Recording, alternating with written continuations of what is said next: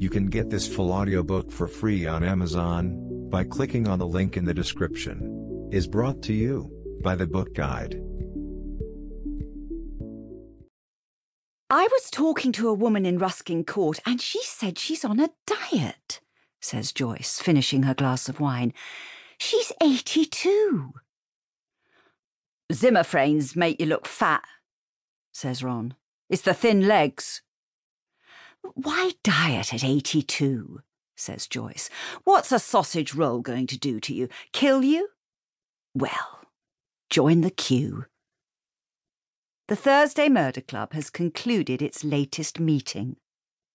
This week they had been looking at the cold case of a Hastings newsagent who murdered an intruder with a crossbow. He'd been arrested, but then the media had got involved, and the consensus was that a man should be allowed to protect his own shop with a crossbow, for goodness sake. He walked free, head held high. A month or so later, police had discovered that the intruder was dating the newsagent's teenage daughter, and the newsagent had a long record of GBH, but at that point, everybody had moved on. It was 1975, after all, no CCTV, and no one wanting to make a fuss. Do you think a dog might be good company? asks Joyce. I thought I might either get a dog or join Instagram. I would advise against it, says Ibrahim. Oh, you'd advise against everything, says Ron. Broadly, yes, agrees Ibrahim. Well, not a big dog, of course, says Joyce. I haven't got the hoover for a big dog. Joyce, Ron, Ibrahim, and Elizabeth are enjoying lunch at the restaurant that sits at the heart of the Cooper's Chase community. There is a bottle of red and a bottle of white on their table. It's around a quarter to twelve. Don't get a small dog, though, Joyce, says Ron. Small dogs are like small men, always got a point to prove, yapping it up, barking at cars. Joyce nods. Perhaps a medium dog, then? Elizabeth? Hmm, good idea, replies Elizabeth, though she is not really listening. How could she be after the letter she has just received? She's picking up the main points, of course. Elizabeth always stays alert, because you never know what might fall into your lap.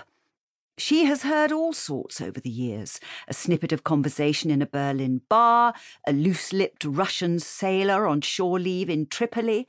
In this instance, on a Thursday lunchtime in a sleepy Kent retirement village, it seems that Joyce wants a dog. There is a discussion about sizes, and Ibrahim has doubts. But her mind is elsewhere. The letter was slipped under Elizabeth's door by unseen hand. Dear Elizabeth, I wonder if you remember me.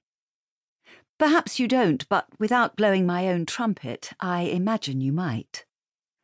Life has worked its magic once more, and I discover upon moving in this week that we are now neighbours. What company I keep! You must be thinking they let in any old riffraff these days.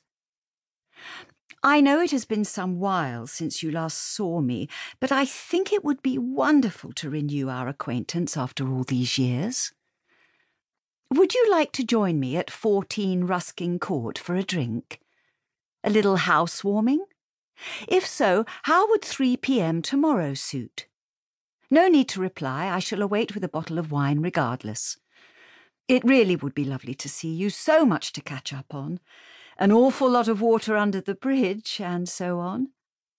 I do hope you remember me, and I do hope to see you tomorrow. Your old friend, Marcus Carmichael. Elizabeth has been mulling it over ever since. The last time she had seen Marcus Carmichael would have been late November 1981, a very dark, very cold night by Lambeth Bridge, the Thames at low tide, her breath clouding in the freezing air. There had been a team of them, each one a specialist, and Elizabeth was in charge. They arrived in a white transit van, shabby on the outside, seemingly owned by G. Proctor, windows, gutters, all jobs considered, but on the inside, gleaming, full of buttons and screens. A young constable had cordoned off an area of the foreshore, and the pavement on the Albert embankment had been closed. Elizabeth and her team clambered down a flight of stone steps, lethal with slick moss. The low tide had left behind a corpse, propped, almost sitting, against the nearest stone pillar under the bridge. Everything had been done properly, Elizabeth had made sure of that. One of her team had examined the clothing and rifled through the pockets of his heavy overcoat. A young woman from Highgate had taken photographs, and the doctor had recorded the death. It was clear the man had jumped into the Thames further upstream or been pushed. That was for the coroner to decide. It would all be typed into a report by somebody or other, and Elizabeth would simply add her initials at the bottom, neat and tidy.